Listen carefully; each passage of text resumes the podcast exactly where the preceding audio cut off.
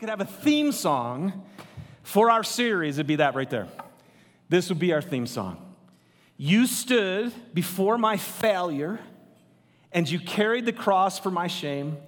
My sin weighed upon your shoulders, and my soul now to stand. You guys, to remember how deeply and dearly and sincerely we are loved by God. That he would just graciously pour mercy on us and love on us and forgive us because he wants us so badly. The one who created us, who knows the plan he has for you, who came, Jesus said, to give you life so that it would be to the full. And then he does everything necessary to be able to do that. And so, what do we do in response? We offer this heart, oh God, completely to you. So I'll stand with arms high and heart abandoned in awe of the one who gave it all. I'll stand, my soul. Lord, to you surrendered, all I am is yours. All I am, every bit of me is yours.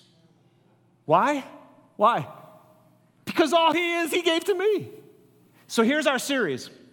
We're calling it Be Reasonable. Be reasonable. If you were here last week, my daughter's like, I have no idea what that means. So come back next week. So thanks for coming, even though we have no idea what it means. Here's where it comes from. Romans chapter twelve, verse one says this. I urge you, brothers and sisters, in view of God's mercy, in view of him doing for you what you could not do for yourself, in view of him coming, instead of you trying to be good enough and righteous enough that God would someday hopefully accept you, in view of him coming and taking care of all of that, offer your bodies as a living sacrifice, holy and pleasing to God. This is your reasonable service. And most of our versions of the Bible say it's your, it's your reasonable spiritual worship. But that word, if you have, we actually talked about this a few weeks ago, that word reasonable, it means it's the logical, it's the only logical response. When somebody loves you that much and they actually saved your life, the only logical thing to do is to give him back your life. And so that's why to be in awe of what he'd done, to offer your heart completely, to put your arms up high and your heart abandoned, and to stand with your soul surrendered to Jesus. So that's Romans chapter twelve, verse one. Right after that, he says a reasonable service, a logical thing to do, is therefore is to realize that God has now given you, every single one of you who've received Christ, a spiritual gift. So your reasonable act of service is to take the gift that he's given you at this and use it, his son. He, again, use it for the benefit of the body. So we did a whole series on that, just finished it last week, that we should be offering these gifts back to God. But then, in verse nine, Paul starts to make a list. Because I don't know about you, but if you heard the word, offer your body as a living sacrifice. How many of you are going, uh, how do you do that? What does that actually mean? So in verse nine, Paul gets super practical. And he just says, well, let me tell you. Here's how you actually respond to God reasonably, with all of your being as a living sacrifice. All right? And here's verse nine. It says, in view of God's mercy, love must be sincere, hate what is evil, and cling to what is good. And that's where we're going tonight. Our reasonable thing to do, our logical response to God, is to hate what is evil and to cling to what is good. Now, I just got to tell you, uh, we started a thing a few months ago back where we're actually giving our messages on Wednesdays to our team um, so that they can give us feedback and stuff so that they're hopefully better than what they used to be, all right? Instead of getting the critique afterwards. So I gave my message on Wednesday, and it was all about hating what is evil and clinging to what is good. And I got done, and across the board, every one of them said, hey, Dave, I think those are two messages, and you need to just give one of them. And we talk a lot here about what it means to devote yourself to doing what's good. But what we realize is we actually don't talk a lot about what it means to actually hate what is evil. So y'all excited? Yeah. So we're going to talk about what it means to hate what is evil. Why? Because apparently that's our logical response. This is what we should do if Jesus came and took away everything that's evil. So let's start right here. Well, what is evil? Okay, what does that mean? It's very interesting. The root word actually comes from the word that means to labor. But it means labor in a toilsome way. It's hard labor. It's suffering labor. It's painful. It's annoying, as any chore is for any child that's ever been on the planet. But it's an active form. In other words, when it says hate what is evil, it's the, the actual word too, it means the malignant, right? For those of us who've had loved ones like my mom who died from cancer, when you find out that cancer is malignant, you know what? You hate it, don't you? You hate it. Why? Because it's destructive. At its core, you guys, why do we hate evil? And what does it actually have to do with love? Why would he say, love is sincere, hate what is evil? Here's why. If I could give you a definition for evil, it's this. It's what is destructive to others, to yourself, and to the glory of God. If something is evil, it's destructive to others, it's destructive to yourself, and it's destructive to the glory of God. And you know what? This is what's so great, you guys. He loves you. God loves you so much. And if there's anything in our life that's actually inhibiting you from experiencing the fullness of life, if you are filled with anxiety, if you are filled with fear, if you have addictions, if you have whatever it is that's actually destroying your life, if you have behavior patterns in your relationships, that if you continue to do them, and that's what else happens, right? Our relationships get destructive. But also, what do we have? We also, if you're doing something that's evil, it's hurting other people. And man, I hate that. We all do. None of us want to actually hurt other people. So God just says, you guys, let's hate what is evil, because anything that's evil is destructive to you, it's destructive to others, and it's destructive to the glory of God. Now, I'm going to give my wife some credit because this is super important. Do you notice what the verse said? Hate what is evil. It did not say hate who is evil. And this is a big deal, because guess who was evil? Yeah, every single one of us. Every person. Can you imagine if God was up there and saying, hey, you need to hate who is evil, because I do? Well, no one would be loved. God loved the world. And so when I'm talking about today, I am not giving any of us ever the platform, ever. Jesus never gives you the platform. We are filled with Christ, and he loves the world. So what we're not hating anything that, who, anyone who's practicing evil, but we do, we hate it. And in view of Christ's mercy, that's why we're supposed to hate it. So let me give you an example of what it means to hate. Um, When I was uh, when I got hired on at our church back in Detroit, I was twenty-five years old, good old single young guy, uh, like like Bryson right here. How old are you, dude? twenty-five. twenty-five. There we go. That was me. Except Bryson's getting married, y'all, next weekend. Two weekends. Bring it. Super excited for him. Be praying for these last two weeks of singleness. So I was single, and uh, one of the pastors invited me over to their home. And I walked in, and I was sitting there, and his wife immediately walked in, and she said, hey, we just had steak sandwiches for lunch. Would you like one? I'm like, sweet, bring it. So she comes in, she gives me the steak sandwich. I take a big bite, and I'm like, and I could not eat it. It was almost all fat. Almost all, did anybody else groan? Did I hear that? Okay. I, seriously, I'm so I'm over there going, oh, my God, what do I do? You ever been in that horrible situation? And she could see me, and she's like, she goes, I am so sorry. She goes, do you not like the fat? I'm like, mm. She's like, I'm so sorry. She goes, that's our favorite part. I thought, she thought she was giving me the best part. I'm telling you right now, There is no way in God's green earth that fat was going down this mouth. There, it wasn't happening.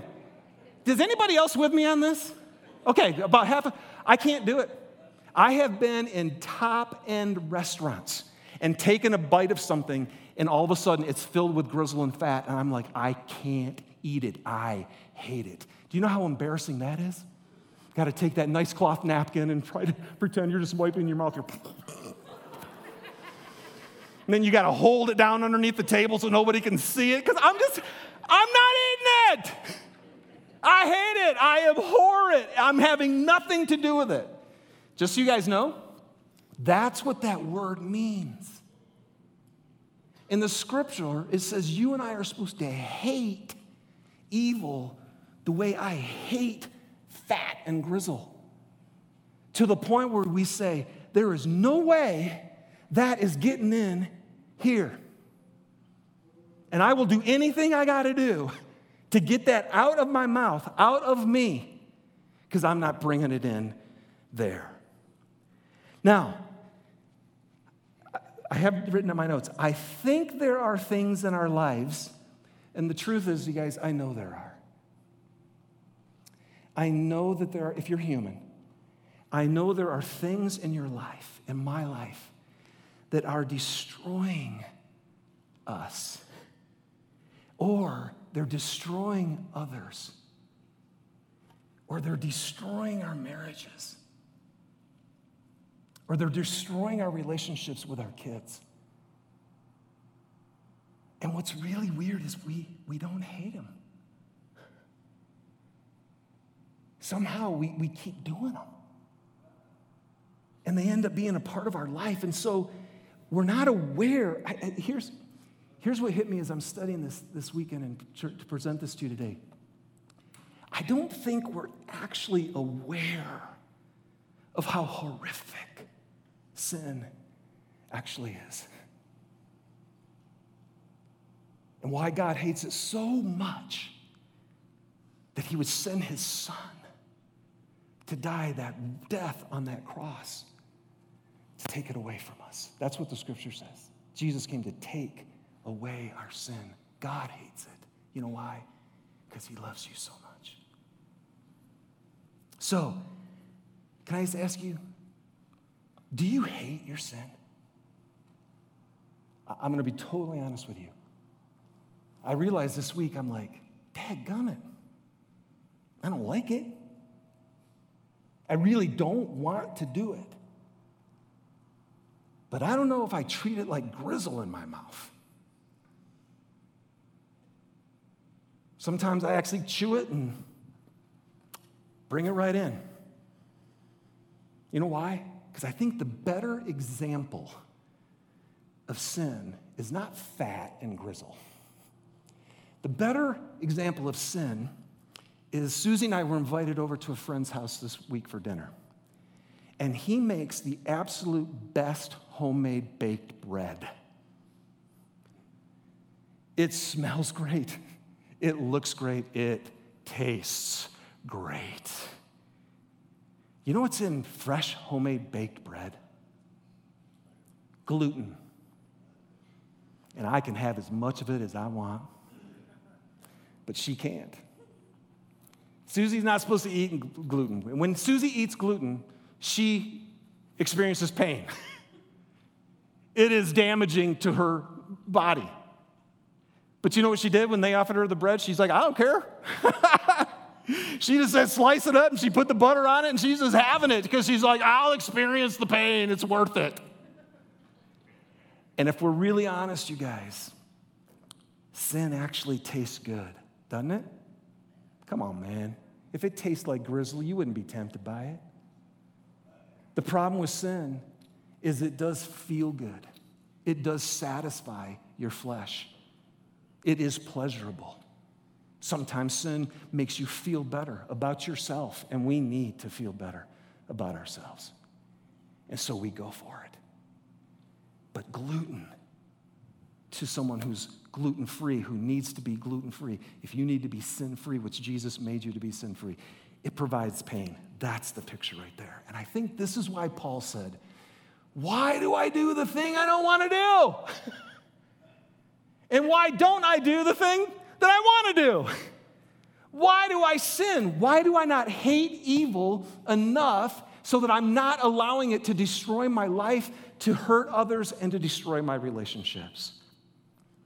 And that's what we want to look at today. So how do we do this? Because this is a very short verse, right? It'd be so easy to go, love is sincere, hate what is evil. All right, let's go do it. But apparently it's not that easy. So I'm going to take you, I was like, what passage of Scripture can I walk everybody through here? And I'm going to take you through um, Ephesians chapter five. So if you have your Bibles, you can turn to Ephesians chapter five, and we're going to start with verse five. And it just it, it just gives a good kind of flow here of how you actually hate evil and cling to what is good. Now, I, I'll be honest with you, I'm reading Romans just for myself, just my own time with God. If I could... The best thing, if you actually want to know how to hate what is evil and cling to what no to, to, to, to cling to what is good, read Romans chapters five through eight. Man, it will tell you the game plan for this. So I'm going to actually pull some of those scriptures into this as well. All right. So, um, can I pray for us? I, I know I'm, I'm into this message, but when we got done here on Wednesday, man, there was just a heaviness that came over us. And it wasn't a bad heaviness. It was like a holy heaviness. Because just, we just realized, man, very few people, very few children of God are living the life that He has for them. And one of the biggest reasons, you guys, is because we're not, we don't hate our sin. And so let's ask, can we just pray? And let's ask God to really speak to our hearts today and set us free. That's what Jesus came to do. Set you free, man. So you can live the life you had, all right? So, Father, in Jesus' name, I know you're here, and I know you love every person in this room. And, God, I know there's a lot of people in here like me who kind of already know we're supposed to, but we need help as your children to know how to. Would you please today, by the power of your Spirit, help us to be able to actually hate sin? And God, I, I'm, I'm hoping that there's some people too that are here today, and the truth, if they're really, they're just, if they were really honest, they go, man, I don't know if I do hate it. I don't. I, and God, I just pray that you'd help every one of us today to see this amazing love you have for us, and help us to have some victory in Jesus' name. All right, amen. All right, so here's what here's what we're going to talk about. Since it's since love is sincere, here's my phrase for our message today: you got to love to hate it. You gotta, you actually got to love to hate it. So here's the first one. I hate evil because God loves me. I hate evil because God loves me. Ephesians five, five through seven says this. For of this you can be sure, no immoral, impure, or greedy person, such a person is an idolater, has any inheritance in the kingdom of Christ and of God. Let no one deceive you with empty words, for because of such things, God's wrath comes on those who are disobedient. Therefore, don't be partners with them. Now, you're going, I thought you were going to talk about love. But here's the key. When this scripture says, you guys, we need to understand something. Let no one deceive you with empty words. What does that mean? Here are some empty words. You can go ahead and you can just sin and you can do things that are completely against God and you're going to be good with God. And he's like, no, that's that's not how it works. I always say it like this. It's like, you guys, everybody wants to go to heaven, right? Anybody in here want to go to heaven?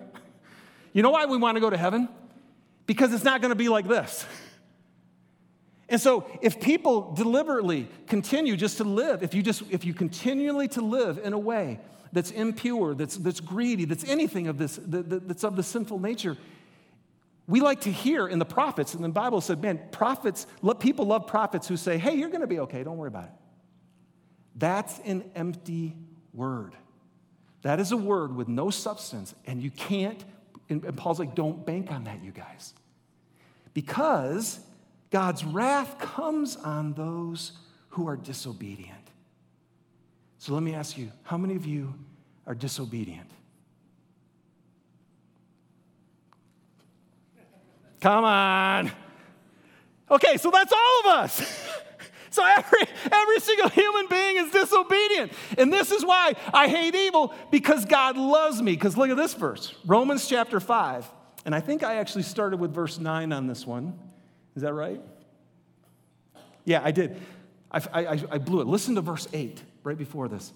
It says, God showed his great love for us by sending Christ to die for us while we were still sinners, while we were disobedient, while we were doing things that God didn't want us to do. God did not get up there and go, I'm so sick of you.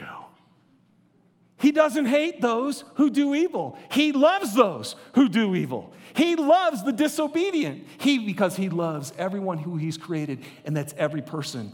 And so he showed us his love by sending Christ to die for us while we were still sinners. And now verse nine, and since we have now been justified by his blood, which simply means completely forgiven and made right, just what we shared in communion by his blood, how much more shall we be saved from God's wrath through him, through Christ?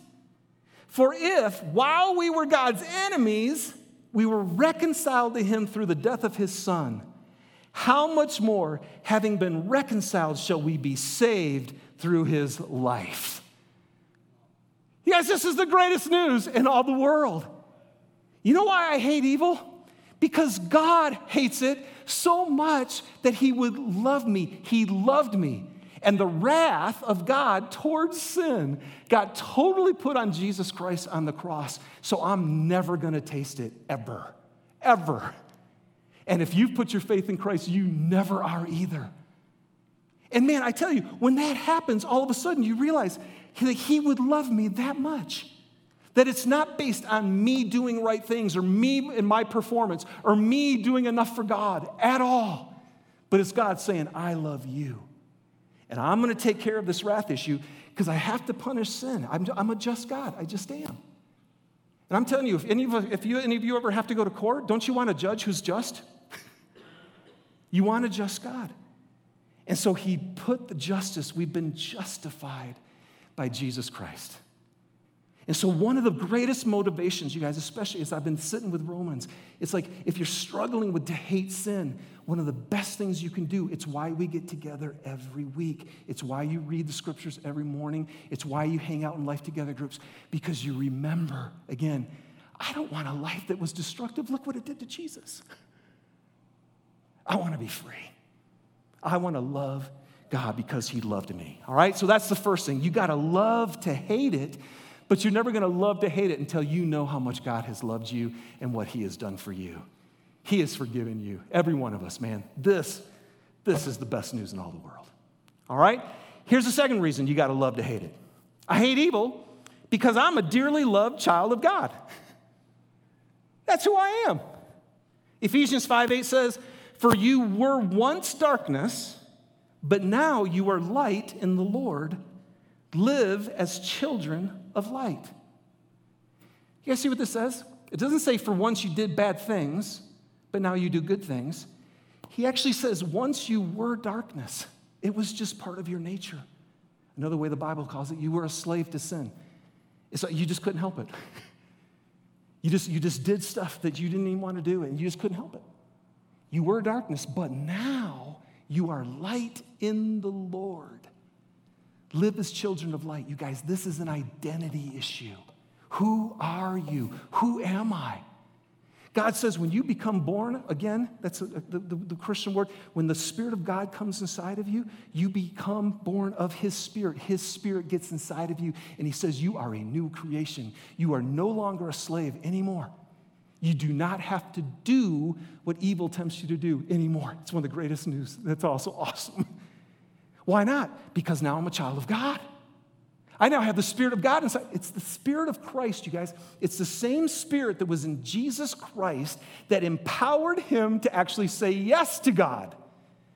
All of his life, not one time, ever failing, never sinning. And that Spirit gets inside of you. Listen to this, Romans eight fifteen. The Spirit you received does not make you slaves so that you live in fear again. Rather, the Spirit you received brought about your adoption to sonship, and by him we cry, Abba, Father. The Spirit himself testifies with our spirit that we are God's children. And now if we are children, then we are heirs, heirs of God and co-heirs with Christ. You guys, one of the best ways that you can tell, here's what the scripture says. You know how you can tell that you're actually a child of God? I always tell people all this time, the weirdest thing was, as soon as I received Christ, I just didn't want to do the things I used to do. Where'd that come from? That's the gift of the Holy Spirit. You become a child, and the God and the Spirit inside of you cries out, causes you to cry out, Dad. He's no longer this enemy. He's no longer far away. He's close to you. He changes you.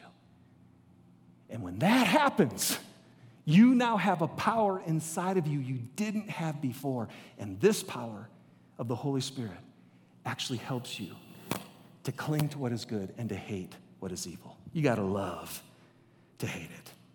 All right, here's a third thing. I hate evil because I love God. Now, if I ask you, you know, most of you in this room, I think, or if I, if I ask you, hey, how many of you love God?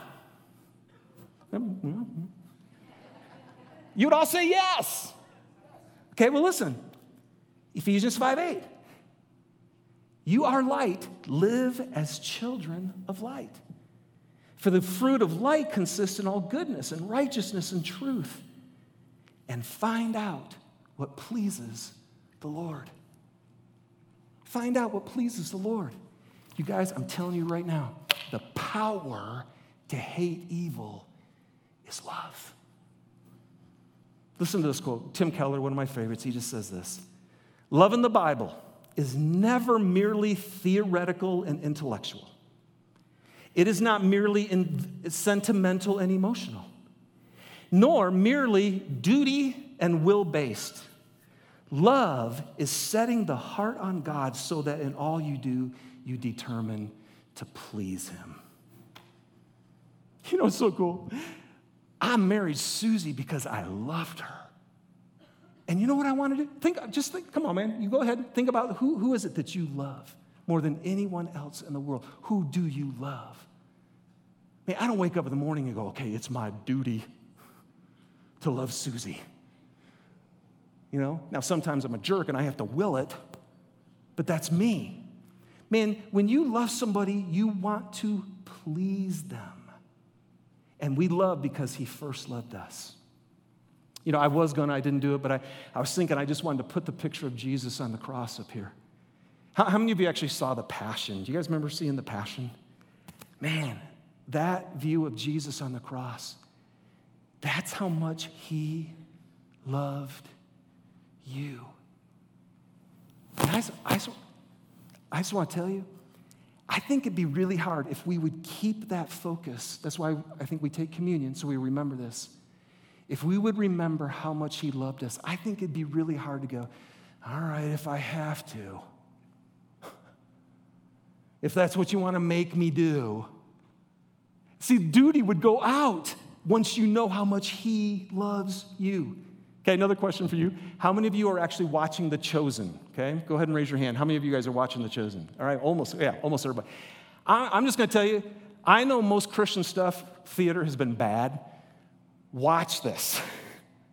Every person I know who's watching The Chosen is falling in love with Jesus. I'm going to be, this is, may sound weird to you, but sometimes when I really need to connect with God and I just, okay, this sounds weird, but I'm gonna say, but it's true, it's what I do. Sometimes I actually picture the Jesus in Chosen. You know why? Because I'm like, if he loves me like that, I know he's gonna take care of me. How many of you love Jesus when you're watching The Chosen? You just love him. I'm gonna tell you, I don't know if they're gonna make it to seven seasons, but if they make it to that last season, and this Jesus gets crucified on the cross, people are going to be weeping because you feel loved. You feel loved. And the only way we can actually hate sin, you guys, is when we realize how much he loves us.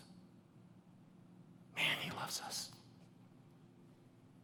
So how do we please him? We've got to love him.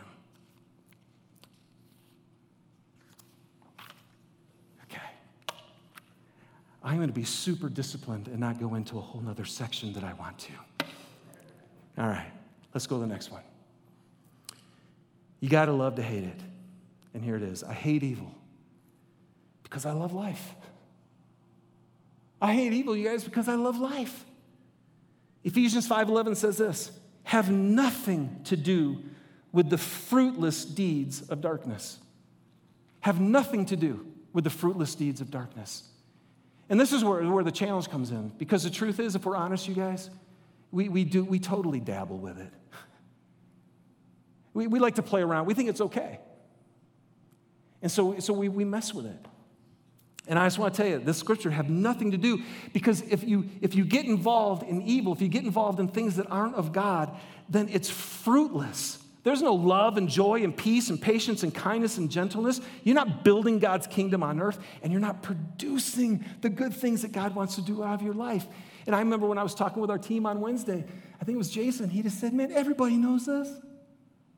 Every person is, knows this. You know, man, when you're struggling with something in your life that's not good and you can't get over it, you know you're not being everything that you want to be and that God created you to be. It's fruitless. So I have nothing to do. I hate evil because I love life. I, who wants to live a fruitless life? Nobody.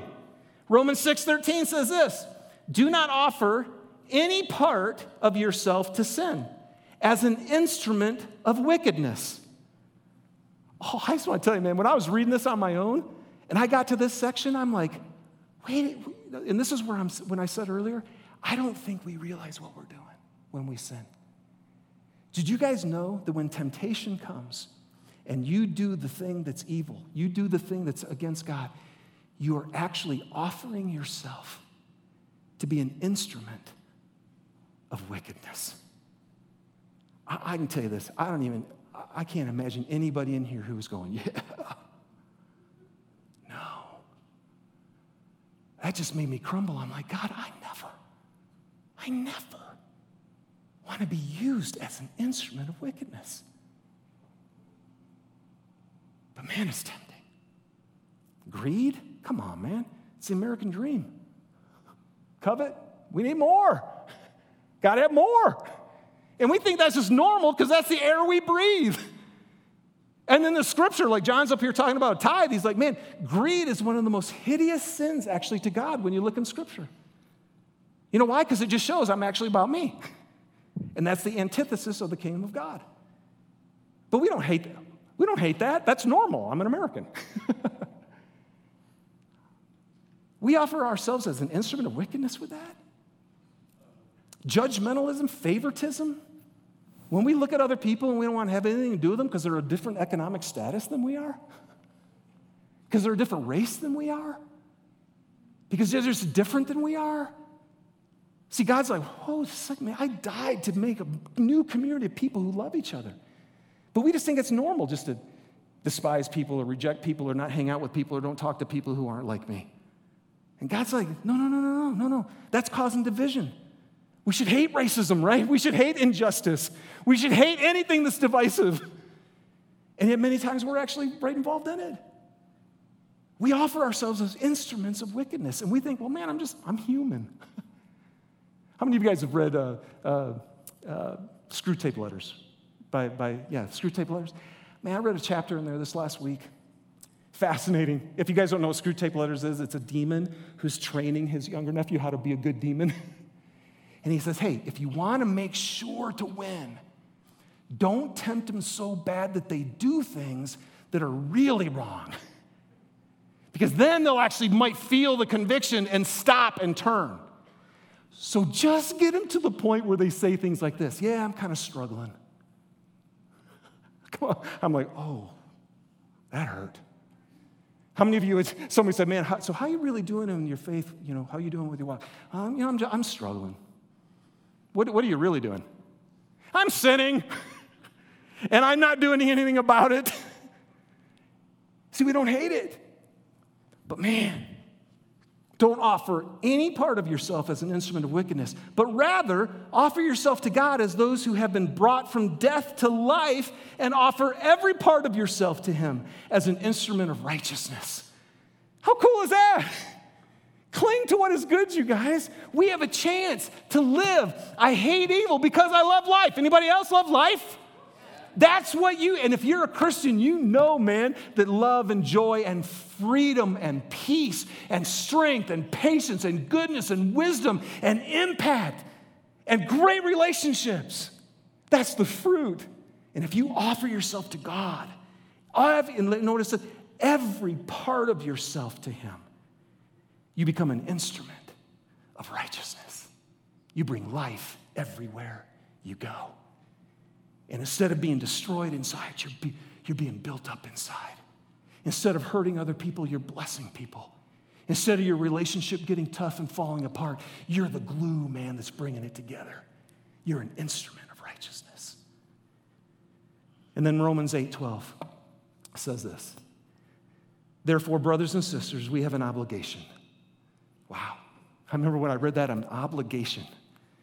Not a suggestion. Not a suggestion, not a, hey, if you feel like it. No, we have an actual, we actually have an obligation. Listen to this. But it is not to the flesh to living according to it. Because if you live according to the flesh, you die. But if by the Spirit you put to death the misdeeds of the body, you will live. You know, um, I, I know I've had it, right? I mean, I love him. I follow him. I know I'm a child of his. But man, I've had seasons in my life where sin was overpowering me. And you know what happens when sin overpowers you? You do, because you're like me, I think. You're like, it's like you, you're dying inside. I know that all of my sin is in Christ. And that, that offering of the sin offering to take away my sin so that I'm justified and forgiven, that is done. I know I have eternal life. But I do know there's way too many followers of Jesus who are living like dead people. And there's not life flowing out of you. And you're not free. And you don't have peace. And there's not joy. And you've been struggling. And the scriptures are just clear. By the Spirit, you can put to death the misdeeds of the body. And if you do, you'll live. You know what's interesting? When it says you can put to death the misdeeds of the body, that is a violent term, actually. It, it, it is intense. It is a. It actually means to murder. It means to kill. You put to death. You kill it. And it's a final thing. That word is intense. Some of you today, man, we knew it when we were praying for you on Wednesday.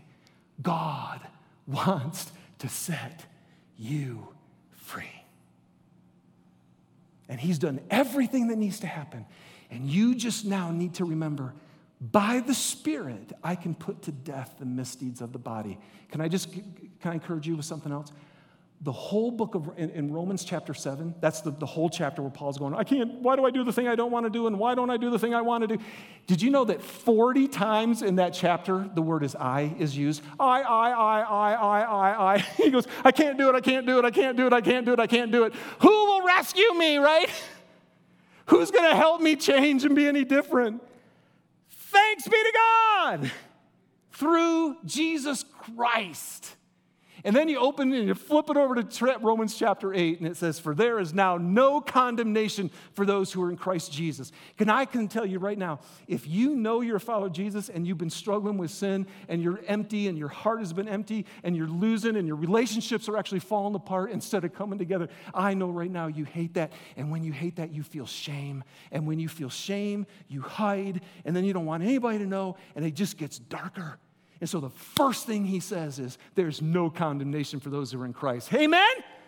That's why we took communion. And some of you need to come in here today and go, man, I've been feeling the shame. I've been beaten up. I'm feeling accused. You're a loser. How could God love you? It's just beating you up. And so by the Spirit of God inside of you, who calls up now today and says, no, man, you're a child of God. You are born again. You are free. He's forgiven you of everything. That's by the Spirit. You know, in, in, in, in, in chapter seven of Romans, the Holy Spirit isn't mentioned one time. It's I, I, I, I, I, I can't do it, I can't do it. Why am I so... Uh. Chapter eight, Holy Spirit, Holy Spirit, Holy Spirit, Holy Spirit, Holy Spirit, Holy Spirit.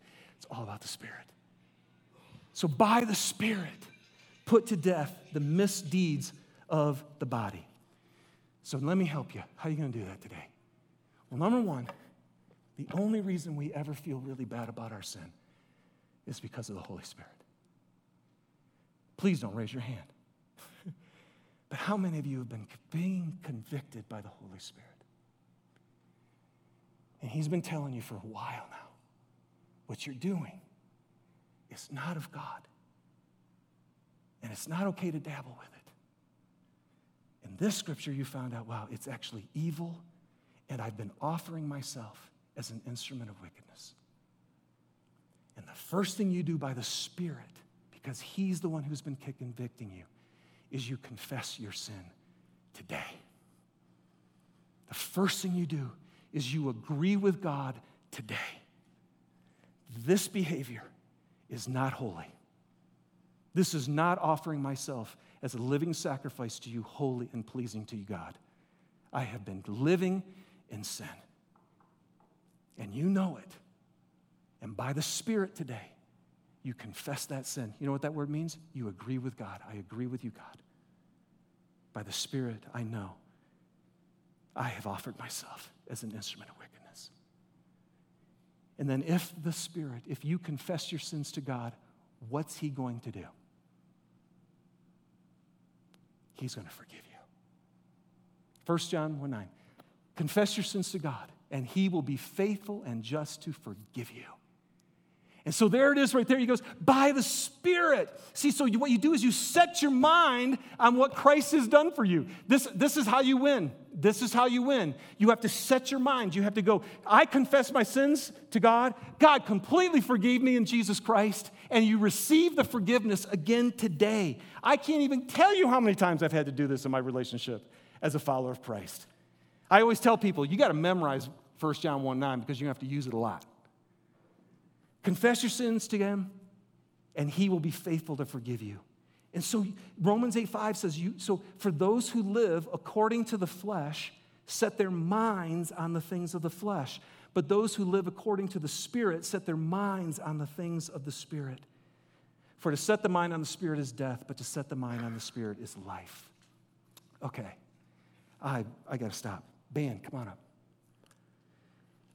In this moment, you guys, by the Spirit, if he's been convicting you of sin, confess your sin today, and then set your mind on the things of the Spirit. And here's what the Spirit's going to tell you. You are not condemned. You are forgiven. You are not condemned. You are forgiven. And then, how do we do this over and over again? You guys, this is the biggest lesson God is teaching me right now. By the Spirit, when the temptation comes and when the struggle comes, instead of trying, he says, turn to me. Just turn to me. Run to me. And I will give you the strength. I will give you the grace. I will give you the power. You don't have the power. The Holy Spirit does. And he will give it to you. You got to love to hate sin. So remember, hate it because he loves you. Hate it because you're a dearly loved child of God. Hate it because you love him. And hate it because you love life. And this song right here says, run to the Father, you guys. Run to the Father, right? Because you remember that story when the prodigal son said, I'm just going to go sin. I'm just going to live in it. I'm just going to do whatever God wants me. I don't care what my dad wants me to do. And then when he fell apart, he came back to his dad, and he expected to be just a slave. And the dad ran to him and forgave him and brought him home. In this moment right here, if the Holy Spirit's been convicting you, then pray and confess it to him. Receive his forgiveness, and then receive the power of the God, grace of God, the Father running to you. And by the way, if you need anyone to pray with you, I, I'd love to do that. Susie would love to do that. I see Derek sitting over here. Come over here, and he'd love to pray for you. If you, I just need, sometimes you got to confess your sins to one another to be healed, okay? So if you need that and you want to be free tonight, man, we'd love to pray for you, all right? God bless you. Let's stand and let's worship.